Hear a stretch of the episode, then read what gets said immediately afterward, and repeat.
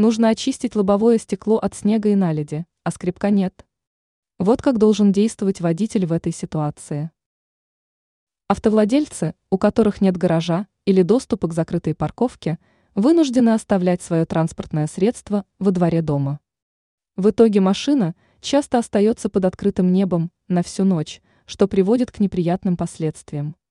Летом – к сильной духоте в салоне и к нагреванию поверхностей. Зимой – к появлению снега и корки льда на стекле и кузове. Вернуть лобовухе чистоту можно с помощью скребка и щетки. А что делать в том случае, если в руках у водителя нет этих приспособлений? Простой выход из ситуации.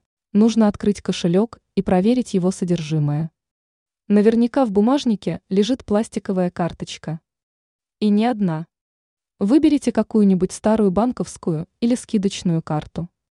Приспособление прекрасно уберет снег и без проблем справится с ледяной коркой, не хуже, чем скребок. Использовать желательно ту пластину, которая уже не нужна.